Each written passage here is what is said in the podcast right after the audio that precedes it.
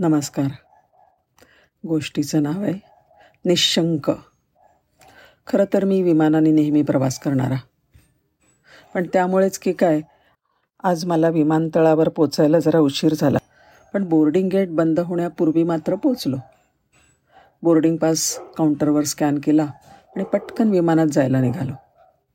जागेवर पोचलं आणि बघितलं तर खिडकीजवळ एक मध्यमवयीन महिला बसली होती. आणि आयल सीटवर एक लहान मुलगी होती.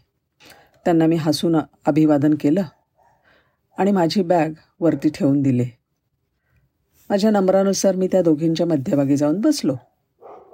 विमानाने उड्डाण केलं आणि मग मी त्या चिमुरडीशी संभाषण सुरू केलं. मला समजलं की ती माझ्या वय मुलीच्या वयाचीच आहे पण तिने तिच्या रंगीत चित्रांच्या पुस्तकामध्ये डोकं खुपसलं होतं. सगळं पुस्तक बघून झालं. मग तिने सोबत आणलेले रंगीत क्रेयॉन बाहेर काढले. चित्रांचं पुस्तक काढलं आणि रंगकामामध्ये ती व्यग्र झाली. पण मी तिला वेगळे वेगळे प्रश्न विचारलेच. तुझं नाव काय? तुझं वय काय? आठ ती म्हणली. शाळेत जातेस का? मग? आणि काय काय आवडतं गं? तुझे छंद काय आहेत? मला ना चित्र काढायला फार आवडतात. आणि नुसतं काढायचे नाही बरं रंगवायला पण आवडतात. तुझा आवडता प्राणी कोणचा मी विचारलं. ते म्हणली घोडे खरे सुंदर असतात पण मला की नाही काका मांजरी फार आवडतात. परत ती तिच्या चित्रांमध्ये रंगून गेली. एवढ्या लहान मुलींनी एकट्याने प्रवास करावं हे मला जरा खटकलंच. पण तो विचार मी बाजूला सारला आणि तिच्यावर लक्ष ठेवायचा निर्णय घेतला. सुमारे एक तासाच्या उड्डाणानंतर विमानाला अचानक प्रचंड हादरे बसायला लागले. वैमानिक पी ए सिस्टीमवर आला. आणि हवामान खराब असल्याने प्रत्येकाने सीटबेल्ट बांधून शांत राहण्याचं आवाहन केलं. पुढच्या अर्ध्या तासामध्ये विमानाला बऱ्याच वेळा जोरदार धक्के बसले. ते हादरलं. बाहेरच्या ढगांच्या गडगडाट आणि विजांच्या कडकडाटाच्या आपण मध्यभागी फसलो आहोत असं वाटत होतं. सगळ्या प्रवाशांमध्ये चांगलीच घबराट पसरली होती. काही लोक रडायला लागले ओरडायला लागले. काही दो देवाची करुणा भाकायला लागले. आणि माझ्या शेजारी खिडकीत बसलेली बाई मनापासनं सारखी देवाची प्रार्थना करत होती.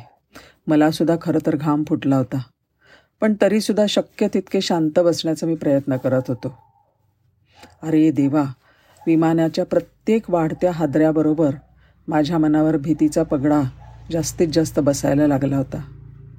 पण शेजारी पाहिलं तर ती लहान मुलगी मात्र तिच्या जागेवर शांतपणे बसलेली होती. भीतीचा लवलेशही तिच्या चेहऱ्यावर नव्हता. तिने तिचं कलरिंग बुक आणि क्रेयॉन समोरच्या सीटच्या खिशामध्ये व्यवस्थित ठेवून दिलं होतं. तिने तिचे हात शांतपणे आपल्या मांड्यांवर ठेवले होते. आणि तिला बिलकुल म्हणजे बिलकुलच भीती वाटत नव्हती. आणि जसं आलं तसं अचानक वादळ शमलं. सगळं शांत झालं. जणू काही काही झालंच नव्हतं. आमचं विमान वाईट हवामानाच्या पट्ट्यातून सही सलामत बाहेर पडलं होतं. पायलट काही मिनिटांनंतर प्रवाशांना झालेल्या त्रासाबद्दल माफी मागण्यासाठी पी ए सिस्टीमवर आला आणि आपण लवकरच लँडिंग करणार असण्याची त्यांनी घोषणा केली. विमान जमिनीवर सुखरूप लँड झाल्यानंतर मी शेजारच्या मुलीला म्हटलं खरं तर तू एक लहान मुलगी आहेस. पण तुला सांगू माझ्या अख्ख्या आयुष्यात मी अजून तुझ्यापर्यंत तुझ्या इतक्या धाडसी व्यक्तीला भेटलेलो नाही. बिलकुल घाबरली नाहीस ग तू.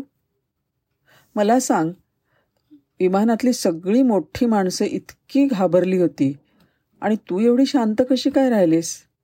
माझा प्रश्न ऐकल्यावर तिने माझ्या डोळ्यात पाहिलं आणि ती म्हणाली काका ह्या विमानाचा पायलट आहे ना ते माझे वडील आहेत. आणि ते मला घरी आईकडे घेऊन जाणार आहेत असं त्यांनी मला कबूल केलं आहे झालं. वडिलांवर असलेला पूर्ण विश्वास हेच तिच्या निर्भयतेचं कारण होतं. आपल्या मनात जर वडील गुरु भगवंत ह्यांच्यावर अपार विश्वास श्रद्धा असेल तर पूर्ण काळजी घेतल्यानंतर उद्भवलेल्या प्रसंगामध्ये ते आपली काळजी घेणार याच्याबद्दल आपण निशंक असतो. धन्यवाद.